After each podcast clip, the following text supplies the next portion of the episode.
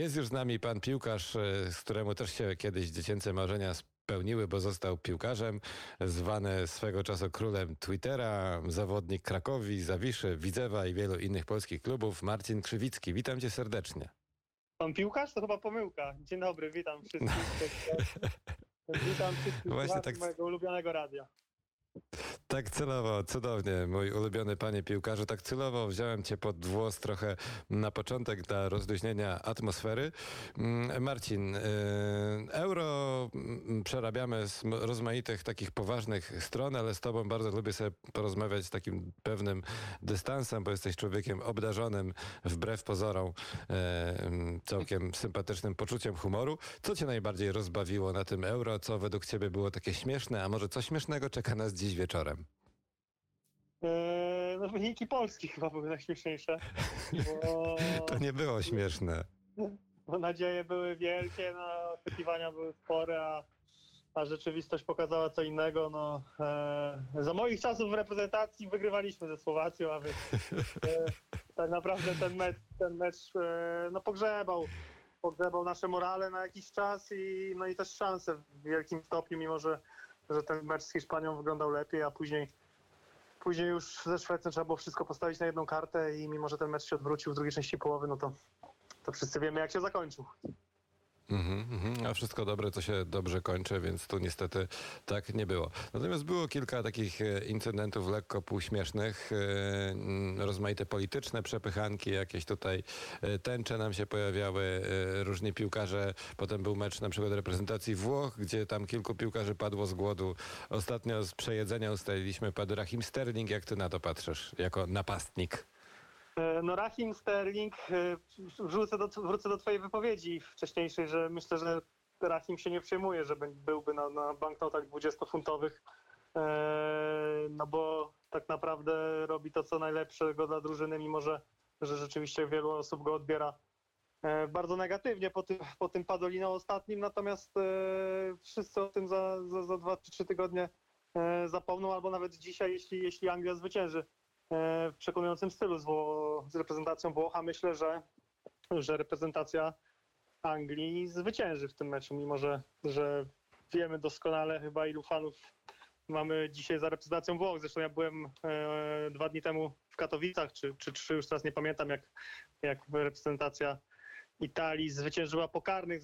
To był e, z Hiszpanią, to było niesamowite, co się działo w Katowicach. Ja pojechałem do Katowic wziąć sobie e, spokojny apartament, e, bo musiałem mieć nocleg, żeby sobie odpocząć, a tam, tam było takie szaleństwo na, na rynku, że coś niemożliwego. Wszyscy, wszyscy z flagami, bardzo dużo Włochów i wszyscy dopingowali reprezentację Włochów i dzisiaj będzie tak samo, natomiast ja stawiam, stawiam na Anglię.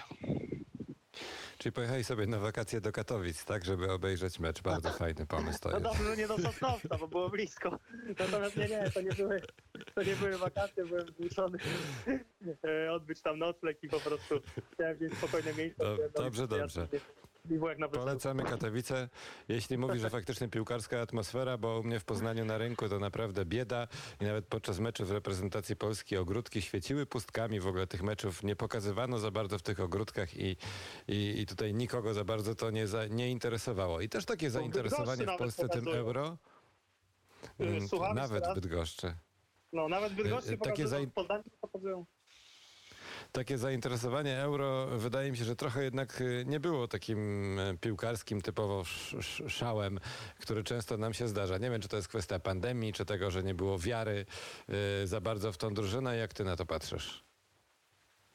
E, Jak ja na to patrzę, e, no wiara myślę, że była, bo wiara jest przed każdym wielkim turniejem z reprezentacją Polski, a wiemy jak to się kończy. Natomiast e, my byliśmy świadkami, będąc razem we Francji, że ta reprezentacja potrafiła grać i ona tak naprawdę, nie wiem, jakoś bardzo się nie zmieniła, tylko, tylko były jakieś tam detale i jakieś personalne, może delikatne zmiany, ale wiele osób z tej reprezentacji, która, która w Francji dostarczała nam wielu emocji, no to dzisiaj jest i no i dzisiaj wygląda to o wiele gorzej. No, wiara, była, wiara była ogromna, no, oczekiwania były wielkie, ale e, wiemy jak to się szybko skończyło.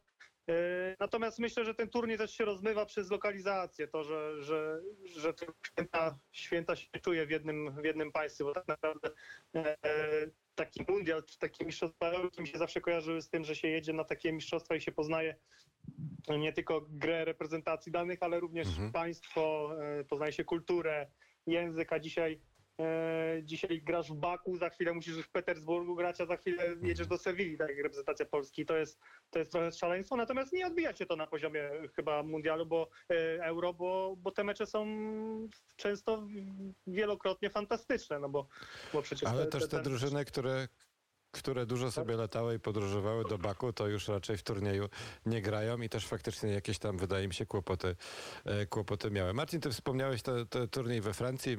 Mogę Państwu zdradzić, że miałem tam przyjemność z Marcinem e, współpracować ponad miesiąc we Francji przy ostatnim e, turnieju Euro 2016. Chciałem cię zapytać, jakie są różnice, jeżeli chodzi o sport i samą piłkę nożną w tym turnieju sprzed pięciu już lat, a tym dzisiejszym? Czy ten futbol tak faktycznie poszedł do przodu? Czy ci napastnicy jakoś inaczej się poruszają? Czy są jakieś inne systemy? Jak to wygląda twoim zdaniem? No miesiąc we Francji to ty byłeś, mnie ściągnęła Chojniczanka na treningi, bo oczywiście się obrazili, że muszę, muszę wrócić wcześniej i nie, nie miałem przyjemności oglądać meczu z Portugalią i a później jak wróciłem do Chojniczanki na treningi, to po dwa tygodnie później rozwiązałem kontrakt i taka była to, taki to był. Natomiast jak wspominam, no wspominam bardzo dobrze, to był, to był świetny okres, to były moje pierwsze, pierwsze takie mistrzostwa. E, jedynym minusem było to, że w piątkę jeździliśmy autem i do dzisiaj mnie nogi bolą, natomiast, e, natomiast było to świetne, e, świetne wydarzenie. Pamiętam wiele, wiele stamtąd, bo to były, mówię, pierwsze moje mistrzostwa. A ile się zmieniło? Ciężko powiedzieć. Tutaj się rzuca jedna myśl. Jedna myśl się rzuca taka, że intensywność gry, no dzisiaj rozgrywane jest tyle meczów, tyle meczów w ligowych rozgrywkach, e, tyle pucharów jest złożonych, e, tyle jest e, zgrupowań reprezentacyjnych i eliminacji, że, że widać po tych piłkarzach, że jest naprawdę ciężko, e, bo tak jak powiedziałeś, no Włosi już się słaniali e, z meczu z Hiszpanią, zresztą moim zdaniem Hiszpania dominowała w tym meczu i nie tylko piłkarsko, ale też fizycznie, E, natomiast karne to już, to już była loteria.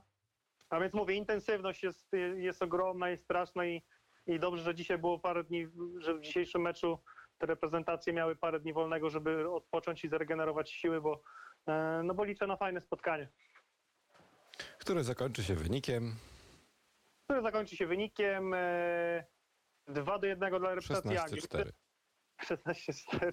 Do, e, myślę, że myślę, że 2-1, ponieważ e, upatruję szansę Anglii tutaj w wyłączeniu tego trio środkowego, czyli Jorginho, Barella i, i Verratti. Jeśli tą trójkę się wyłączy w środku, no to, no to myślę, że Anglia przechyli e, szale na swoją korzyść.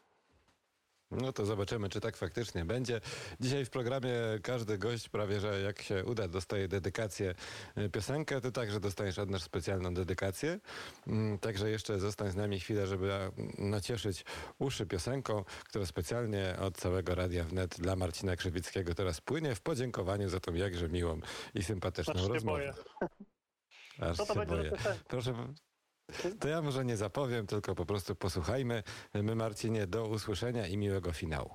Dziękujemy, do usłyszenia, pozdrawiam wszystkich.